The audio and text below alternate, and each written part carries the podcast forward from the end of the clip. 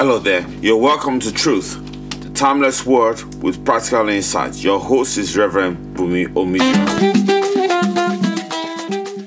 In the name of Jesus. And one of the things that I'm going to be strongly emphasizing on today is the commitment and the cost of discipleship. The commitment and the cost of discipleship. You know, I said last week, I said, usually God calls us out of something into something.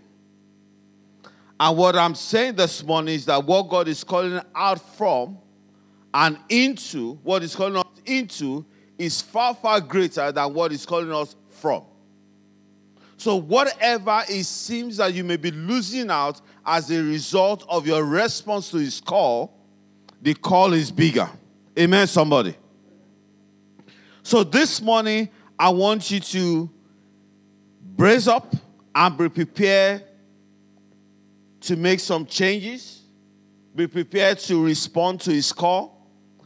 And this response is not just a mental assent, but a challenge for you to do something about it. And one of the simple things that you're going to be doing about it is filling that um, membership form which you then hand over to the usher after service. Praise the Lord. And you will see that um, one of the things that um, there's a membership and there's a partnership. Because without your partnership, without your support, you know, I did say last week that God called us individually together to form the body of Christ.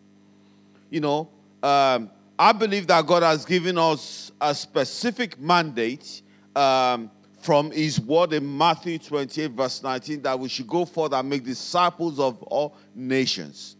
So, our five vision agenda or goal to build a church that is multi generation, multiracial, um, is not just for the fact of gathering people, but of making disciples of nations. The reason why we gather together in extravagant service is to honor our Lord. And the reason why we gather in life groups in smaller in smaller chunks, you know, during the week, during the is so that we engage in discipleship and spiritual development. You know, and um, and that is why all of this department that presented two weeks ago, they are they are part of the whole that forms everything that enables us to effectively disciple the nation. Praise the Lord. So, if you turn your Bible again with me to Matthew chapter 4, the same scripture that I read um, last week, I'm going to read that scripture from, first of all, the New King James translation. Then I'm going to read from the Amplified Translation, the verse 19. Matthew chapter 4, verse 18.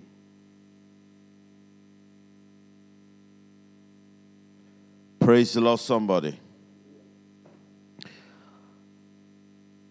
If you look at from verse 18, it reads, And Jesus walking by the Sea of Galilee saw two brothers, Simon called Peter, and Andrew his brother, casting a net into the sea, for they were fishermen. And I want you to take note very quickly that Jesus was, it was in the course of his normal or daily experience that he saw these brothers and he called them. So, what I'm saying is that where you are is a place and opportunity for ministry. Your place of work is your platform for ministry. Amen. Can you turn to someone and say, Where you are is your platform for ministry? Hallelujah. While he was walking by the Sea of Galilee, there was nothing special or extraordinary walking uh, happening, but because he was there, it became extraordinary. So what I'm saying is that you may be working in the council, you may work in the school because of your presence there. You know, it becomes a place of ministry. It becomes a extraordinary or superordinary place of work. Hallelujah. Amen. Because you are there. Hallelujah. Verse 19 then, he said to them, Follow me. And I'm going to be emphasizing on that word, follow me, in a while. He said to them, Follow me, and I will make you fishers of men. Immediately, he called them unto a purpose. I said this last week. He didn't just call them to anything, he called them unto a purpose. He said, Follow me, and I will make you a fishers of men. In other words, when he called them out of their ordinary business, business, or whatever, he gave them also a purpose. He gave a reason why he's calling them. And that's why I kind of summarize the vision of the church and tell you that this all ties down to a mandate, the, the, the mandate that God gave the church, which is make disciples of all nations. Now, I'm going to read that in verse 19. I'm going to read that in the Amplified Translation. And in Amplified Translation, verse 19 of Matthew chapter 4, and he said to them, Come after me. Everybody say, Come after me. And he says, As disciples, let me be your guide. Come after me as disciples. Come after me as disciples. He didn't just say, Come after me or follow me and just, you know, and just be part of the crowd. He said, Come after me and be committed to the call. Come after me as disciples. And I'm going to break that word disciples in a moment. But he did not just stop there. He said, Come after me as disciples, letting me be your guide. I've often said this that when we say that Jesus is my Lord and my personal Savior, a lot of us say that, but we lose sight of what the meaning the Lord means. Lord means ownership, the one who owns.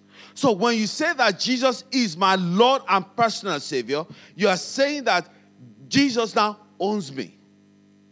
And if Jesus owns you, it means that you have no agenda again. Amen? His agenda becomes your his agenda becomes your hallelujah. Praise the Lord. So that's what Jesus is saying. He said, Come after me and be my disciples and let me be your guide. We we finish and close our service with Psalm 23. The Lord is my shepherd. Amen. And declaring the Lord is my shepherd, we're saying that God is my guide. I'm going to allow his leading. I'm going to allow his guide. The Bible says that God orders the steps of the righteous. And let me tell you, if God orders your step, you can never take the wrong step. Hallelujah. And you see, sometimes God orders your steps, and while He's ordering your steps, it doesn't make sense. Sometimes He orders your steps, and it seems so difficult. Sometimes He orders your step, and that step seems so painful. And you can't see the reason or understand, fathom where this is all going to. But if you trust Him enough, you know that He surely will land in a good place. Hallelujah. So, I want to break down that word discipleship. So, what is discipleship? What is discipleship?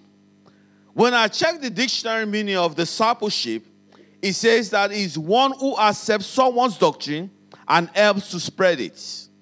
Someone who accepts someone's doctrine and helps to spread it. That's what the basic dictionary says. Someone who accepts someone's doctrine. So in this case, a disciple is someone who accepts the doctrine of the Lord and is committed to spreading it.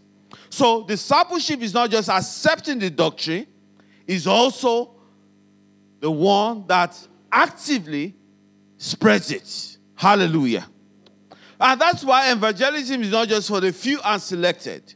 Yes, there are people that are called as evangelists, but we are all called into the ministry of evangelism.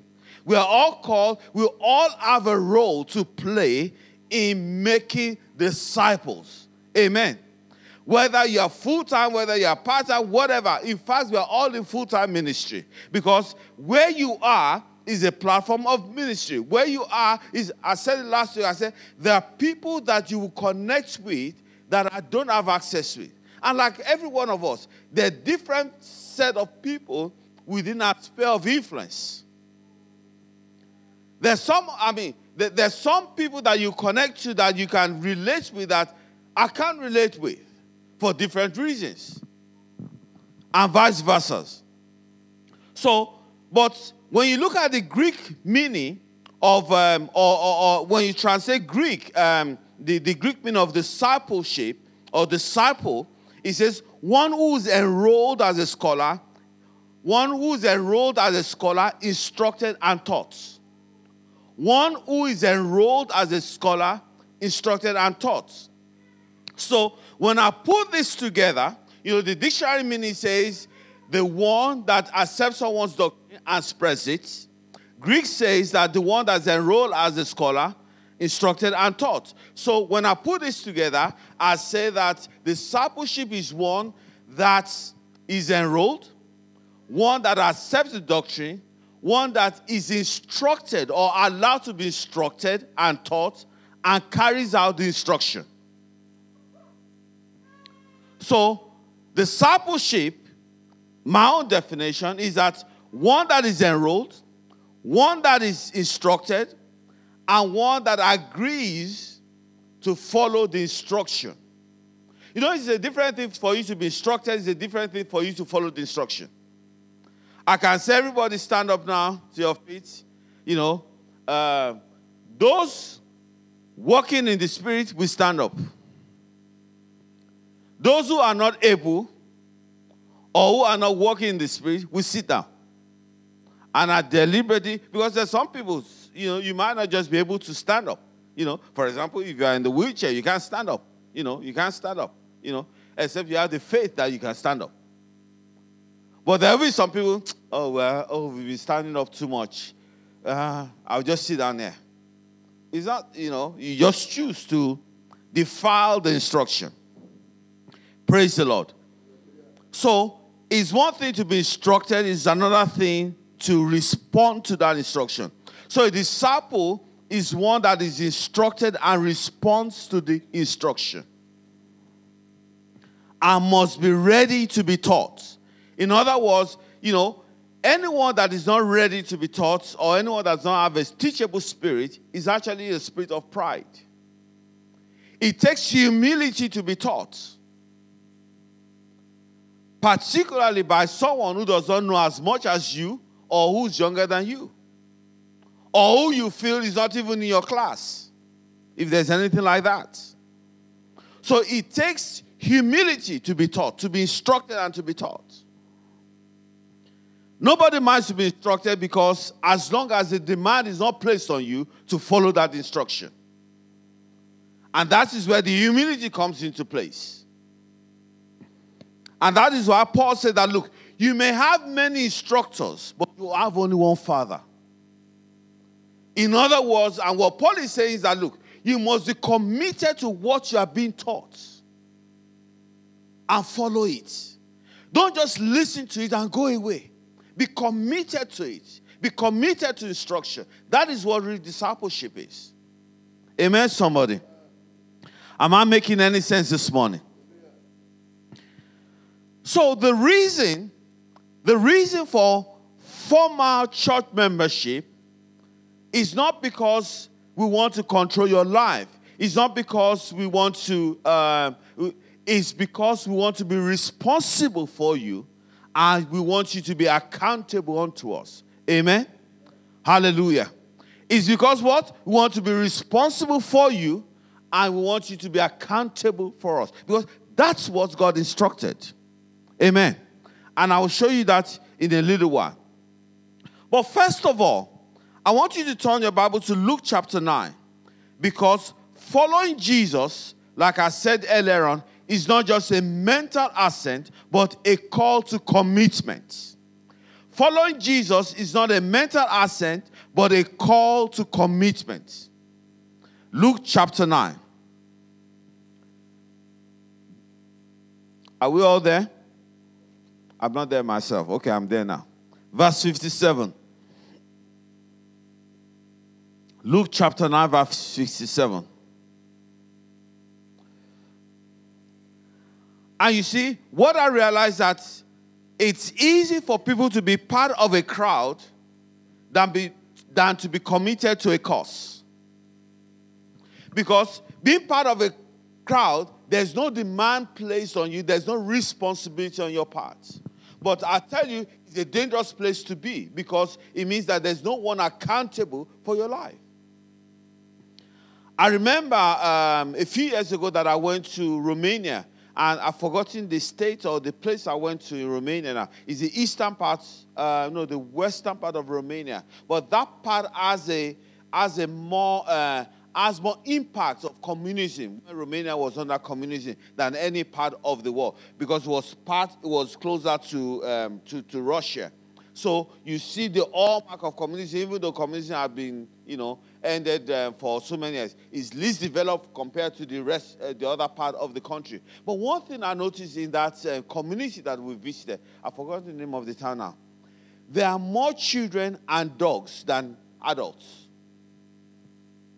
And I'm not kidding. Dogs, in fact, if you you would think that there's a spiritual connotation to the number of dogs there. Dogs are everywhere. And beautiful breeds of dogs. Beautiful. And when I say dogs are everywhere, I mean everywhere. Children under 10 and dogs, I don't know which one has the highest population. And you see the kids any time of the day roaming around the streets, going into bins looking for food. Kids and dogs are rummaging bins looking for food in Romania. In the, I've forgotten the name of the, not the whole, uh, every, everywhere in Romania is not like that. So don't, uh, but just that particular, that district or street, I don't know how it is. I've forgotten the name now. But what I'm trying to say is that because there's no one responsible for those kids, no one responsible for those dogs, animals, they're let loose to do whatever they want to do. I don't know what happens to them, but the, the, and what I'm trying to say is that you see, those kids, I'm sure they're not, well, I'm sure they're surviving. Human beings have a way of surviving, you know, but they're not having the best of their lives. They can't really be children.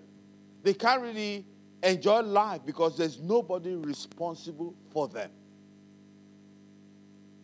As a result, their natural growth is hampered. You know, some of them, God knows, I'm sure their lifespan will be shorter than anyone that has grown in a proper family, you know, because if you imagine a 10 year old on the street at 10 um, p.m., they're more vulnerable. It means that people can take advantage of that. in fact, God knows the implication of that. But what I'm trying to say is that when no one is responsible for you, particularly spiritually, you are putting yourself in a no man's land.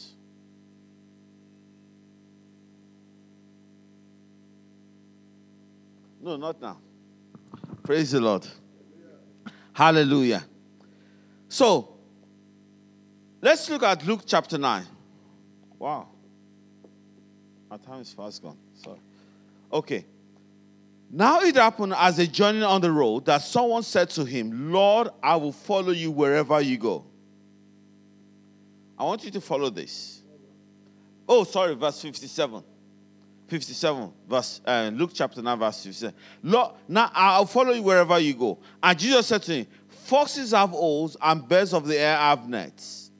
But the Son of Man has nowhere to lay his hand. And what Jesus is saying to him there is that, look, you see the glamour, you see the crowd, you like what you see. But look, I look at you're not prepared to to to uh, you are not prepared to pay the price or the cost to be with me. And that's why just said, look. Of course, he, because he knows our heart, he said, Yes, you want to be with me, but you don't really want to be, you want to be part of the crowd, but not to be committed. Then look at the next verse. Then he said to another, Follow me. The word follow me there is also that same word, you know, come be my disciples and let and follow my leading. So when you see follow me, what Jesus is saying there is that come and be my disciple and follow my leading. But look at the response of the guy. He said, But he said, Lord, let me first go and bury my father. Jesus said to him, Let the dead bury his own dead, but you go and preach the kingdom of God. Another said, Lord, I will follow you, but let me first go and bid them farewell who are at my house. But Jesus said to them, No one having put his hand on the plow and looking back is fit for the kingdom of God. Now, who is fit for the kingdom? Do you notice that all these people that Jesus gave invitation to had credible and genuine things to do? They actually had credible things to do. You know, I, have always said that Jesus never called an idle person. You know, the reason that God calls you is not because you are jobless. In fact, God doesn't like jobless people. He doesn't like idle people because He knows that lazy people cannot handle the things of the kingdom. So He calls hardworking people. And that's why I say God calls us out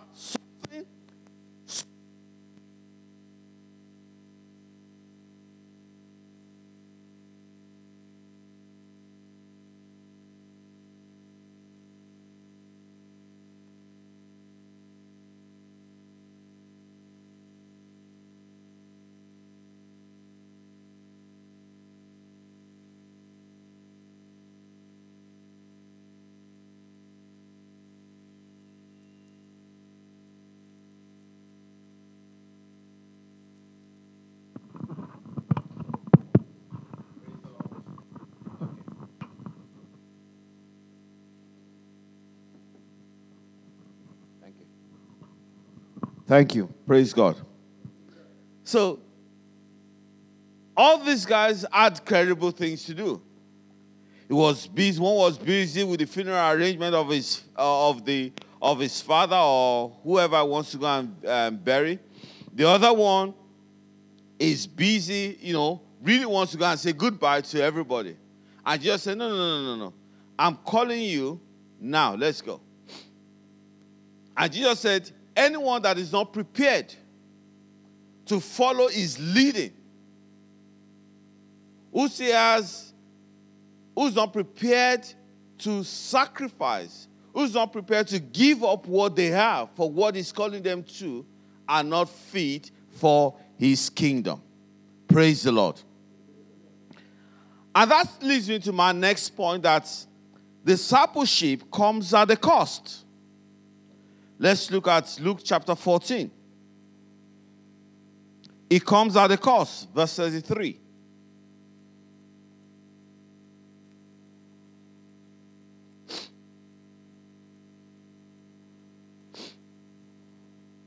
It is a call to commitment, and that commitment comes at a cost. Luke 14, verse 33. Jesus said, So likewise, whoever of you does not forsake all that he has cannot be my disciple. If you are not ready to forsake, you cannot be my disciple. And when you look at, so when you look at that scripture, what is telling us that discipleship comes, it demands perseverance in the midst of suffering and pain. You must follow instruction and allow his leading. And of course, most importantly, that we live because of him and not because of anything else. In fact, um, maybe we should read, um, let's read from above, uh, from a few scriptures so that you can see that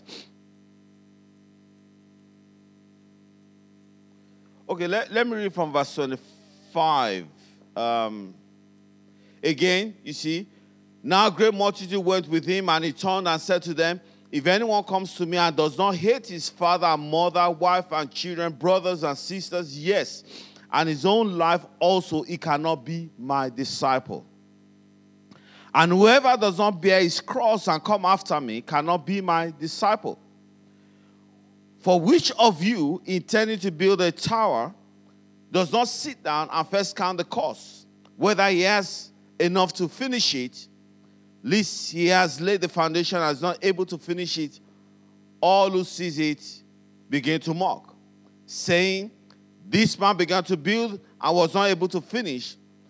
For what king going to make war against another king does not sit down first and consider whether he is able with 10,000 to meet him who comes against him with 20,000? Or else, while the others is still a great way, he sends a delegation and asks conditions of peace. Verse 33, which I read earlier on. So likewise, whoever of you does not forsake all, if you cannot afford to sacrifice, if you are not, if you cannot afford to give up, you cannot give in. Amen. Hallelujah. To be a disciple, it will cost you to give things up. It will cost you time, it will cost you money, it will cost you energy, it will cost you reputation. People will laugh at you. People will consider you stupid. People, I mean, it will cost you your dignity to be a disciple. It will strip you of everything. Amen. Hallelujah. Praise the Lord. And if you like to turn your Bible to Galatians chapter 20, as so much, this is one of my this is one of my favorite scriptures. Galatians chapter 20. Oh, sorry, Galatians chapter 2, beg your pardon, verse 20. Galatians chapter 2, verse 20.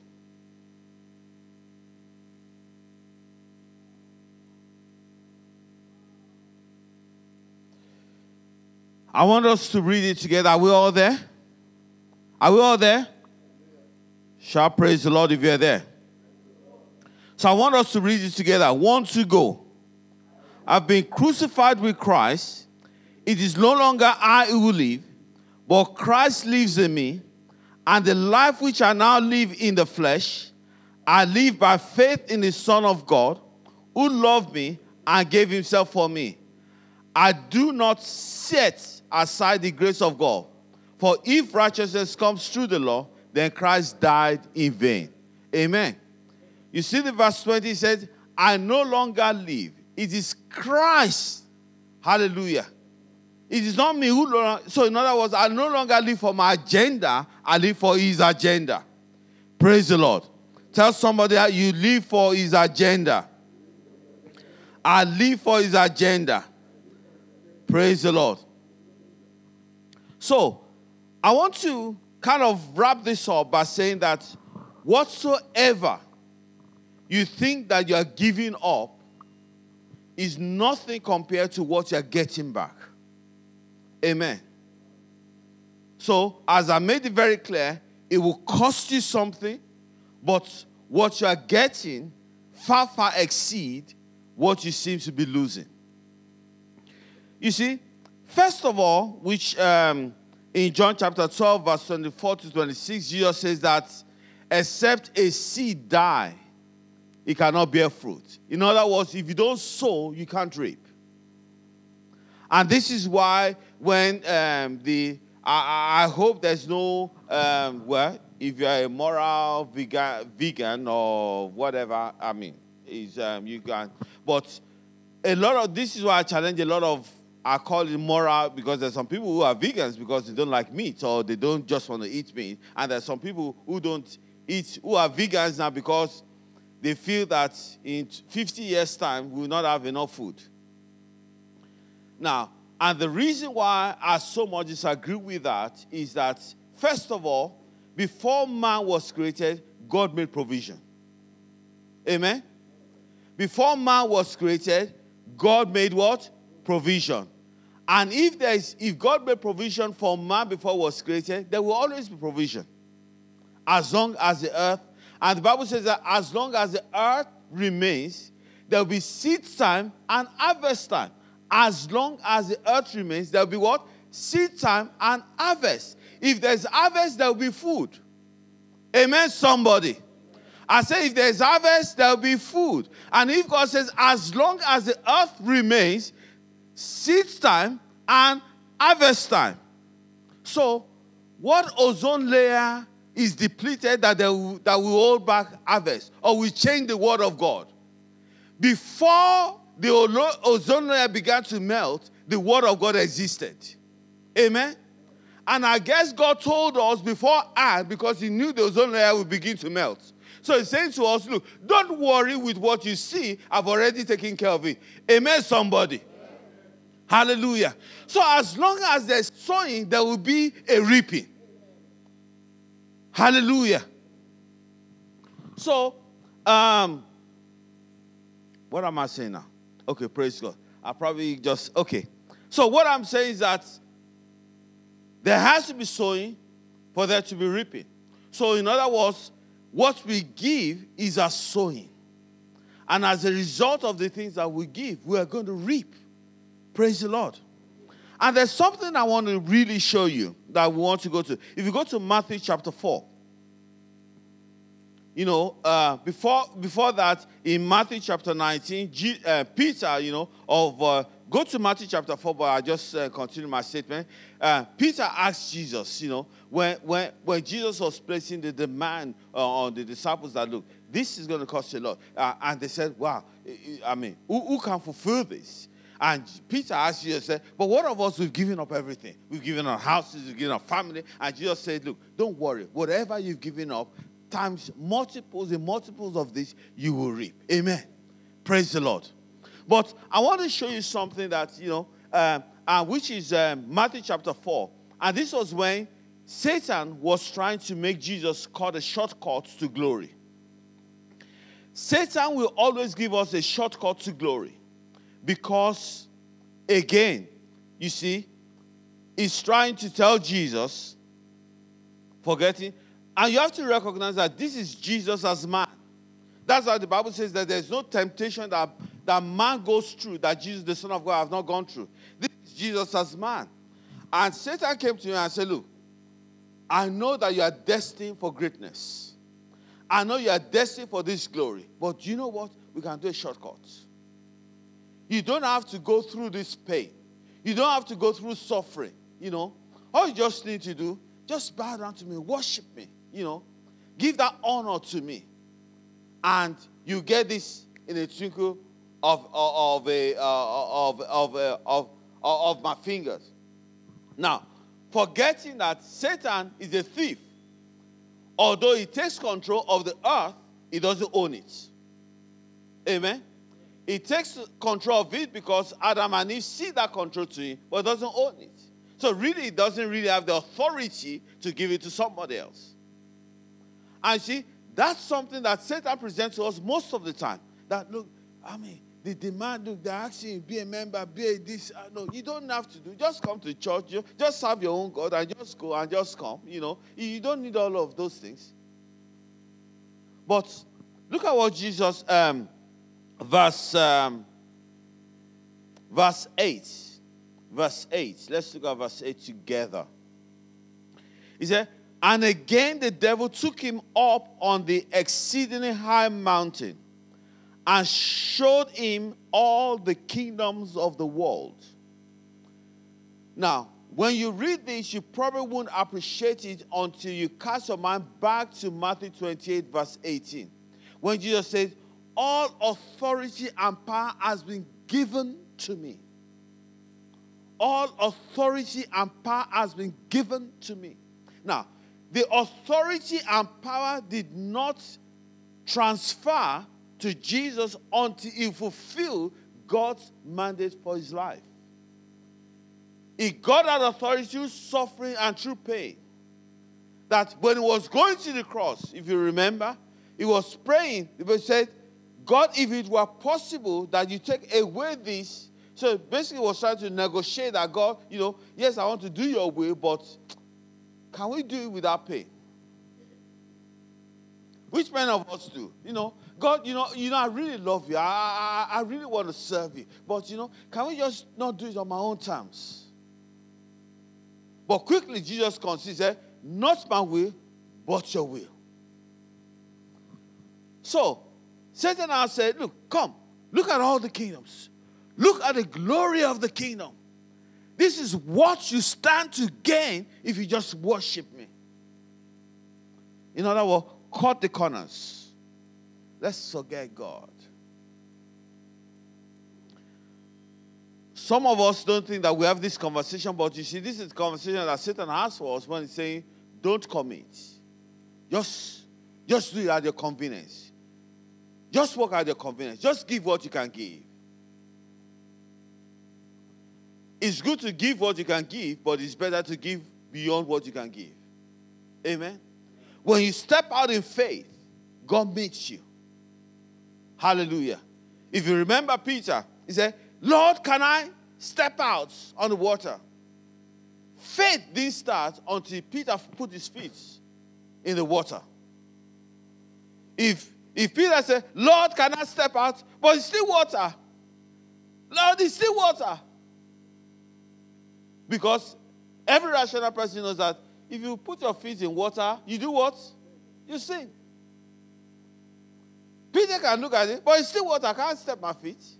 And most of us, you know, most of the time, that's how we do faith. You know, God, can I step out? Yes, you can. Okay, go on. Oh, but God, it's water. I will sink. God said, No, go on. but God, I will sink.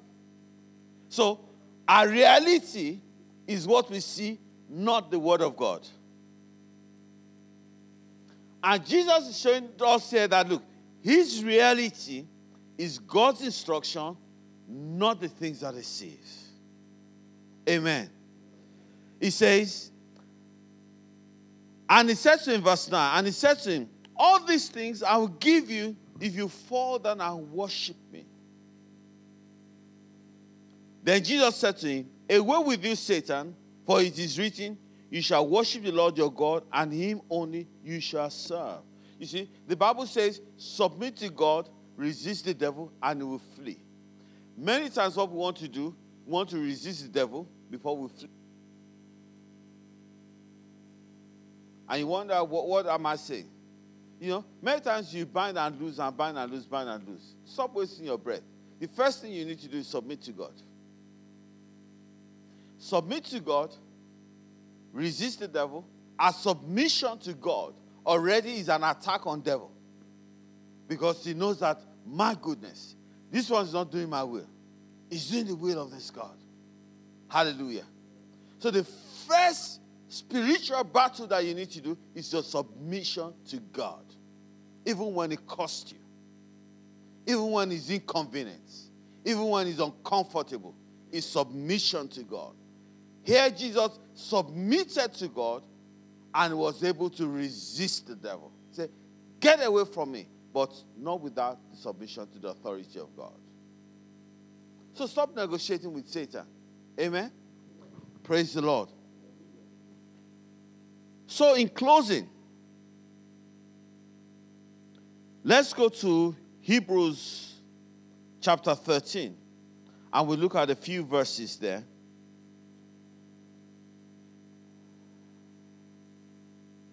I started with this statement that our call to formalize church membership is so that we can account for you and so that you can be responsible. If you look at Hebrews chapter 13, look at verse 7. We're going to look at a few verses there. We're going to look at verse 7, verse 17, and 24. He says, Remember those who rule over you, who have spoken. You see, he clarifies those who rule over you. Yeah. Those who rule over you are those who have spoken the word of God to you, whose faith follow, considering the outcome of their conduct. So it's saying to you that don't just listen to me, also look at my conduct. My behavior must match my words. My words must match my behavior. Jesus put this way He said, By their fruit you shall know them. In other words, it's not just what I say or do on the pulpit, it's also what I do or say out of the pulpit. Amen. Hallelujah. I'm not saying by any means that I'm perfect. I'm not saying that by any means I get it all right. You know, sometimes I will miss it. Sometimes, you know, I make mistakes.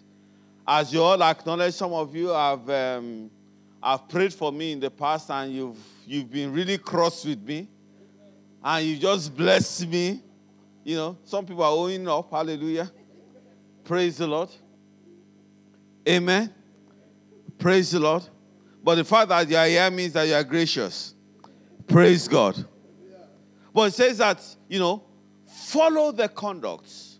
He said, remember them, those that rule over you, who speaks the word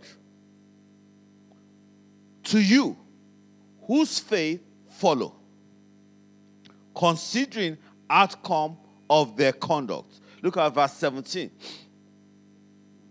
Um, sometimes we break that even we break this down a little bit. Look at verse 17. Obey those who rule over you and be what? Submissive. Submissive. You see, submission in the spiritual sense is not is not a sense of weakness. Submission is actually a sense of strength. Because it takes humility to submit. And it takes the strong to submit. When you submit in humility, it means that you don't have a personality issue. You know who you are in Christ Jesus. You know what God, you know, you are not submitting because you are inferior. You are not submitting because you are an entity. You are submitting because you understand your identity in Christ Jesus. So submission is a mark of strength. And that's what the Bible says that God exalts the humble he exalts, he lifts the humble up. Amen. Hallelujah. So it says, submit to them, verse 17. Submit to them. Be submissive. For look at the reason why it says this be submissive. He said, For they do what? They watch out for your souls as those who must give accounts. Did you see that? Will watch out for your soul. I watch out for your soul as the one that will give account. I take my job seriously. Because I know that I will stand before God and give account for you. And this is the reason why the next verse is very important. This is the reason that I need your help to do a good job. Amen. Praise the Lord. Look at verse 24 as we finish. Um, no, um, the same verse. I've not finished actually. He said, Obey those who rule over you and be submissive. Verse 17. For they watch out for your souls as those who must give account. Let them do so with joy. Amen. Can I hear an amen? Let us do it with what? Joy. And how do we do it with joy and with not and not with grief? For they will for when we do it in grief, it is unprofitable for you. So it's win-win. Amen. Everyone say win-win. It's good for you, it's good for me. Praise the Lord. Hallelujah. And the way you make it exciting for me, or for those of us in leadership, is by you submitting to our authority. Amen, somebody? Hallelujah. Praise the Lord. And in verse 24, um, If I know, let's go to verse 18. Verse 18 says, Pray for us, for we are confident that we have a good conscience in all things, desiring to live honorably. But I especially urge you to do this that I may be restored to you sooner. And arguably, was Paul that wrote that was and was writing this in prison. But you see, it's important for you to pray for us, you know, that we get it right and that we would honor God, but most especially that we will serve you in all our God's capacity and ability in the name of Jesus. Hallelujah. Verse 24 says, Greet all those who rule over you and all the saints. Those from Italy greet you. Grace be with you all in Jesus' name. Amen. Praise the Lord. Let's rise up to our feet. Amen. So praise the Lord. I said discipleship is a call to be instructed, to be taught, and not just to be instructed and taught, but to also follow that instruction. And it demands sacrifice. It will cost you something, but what it will cost you is nothing compared to the glory that is laid before you. Amen. And when you do this, when you do this in submission, when you do this in submission, it's win-win for us. It's profitable for you, and it's profitable for us. Hallelujah. Then it means that we can watch over your soul as one that will give account, as one that will give account of this before our Lord and our Master. Amen. Praise the Lord. I want you to just lift up your hands and just begin to thank and appreciate God. That this word that you have heard this morning, that you will not be just hearers of it, you will not be the ones that are instructed and will not carry out the instruction, but that by His grace, that you be doers of this word and as heirs of salvation, you know, if you are struggling with any area in, in, in, submitting, you know, just ask God for His grace. Is God that is able to do exceedingly and abundantly. Hallelujah.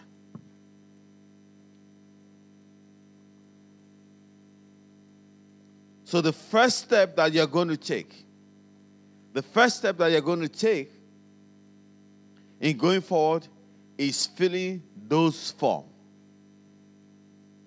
Filling the membership form.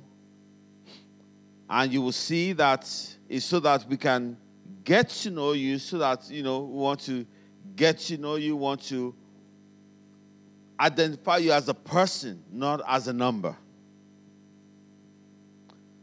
And this is why it is important and if you see the, the I mean, um, that, those details will not be shared as, as, as written on the form, you know, but only those that necessarily need to see it. Next week, we're, um, we're going to do for the children, those who are under 18. So we'll put the family forms um, together. You notice that that is kind of individual, you know, um, and that's um, I couldn't work out a way to kind of do one that the whole family would feel at the same time like that. So that's why I just did this for the adults and um, the, the children's one will, will take place. Praise the Lord. Let us pray. Heavenly Father, in the name of Jesus, I thank you, Lord, for your word that has gone forth. I thank you, Lord Almighty, for this strong, this word will not return to you unfruitful but you will cause it to accomplish the purpose to which you send them forth in the name of Jesus. I pray that Lord Almighty will receive grace to function in the light of your word this morning in the name of Jesus. Accomplish your purpose in the life of each and every one of us. Manifest your glory and your praise in the mighty name of Jesus. Let your will be done and let your kingdom come over us as a church in the name of Jesus. I thank you, Lord Almighty, as I commit, oh God, everyone before the sound of my voice unto you this week. I pray that, Lord, you are ahead of us, that you be with us. Bless the works of our hands. Bless us in our going out. Bless us in our coming in. Accomplish your purpose in every area in the name of Jesus. I pray that Lord God Almighty will not hear any bad news over anyone in the name of Jesus. Only the sound of praise and joy shall we hear from our households in the name of Jesus. I declare you are blessed in your going in. You are blessed in your coming out in the name of Jesus. It is well with you and it is well with all that concerns you in the mighty name of Jesus. Amen and amen. Bless you. Hallelujah. Hallelujah. Praise the name of Jesus, somebody. Amen. Praise God. Please, um, those of you that have acknowledged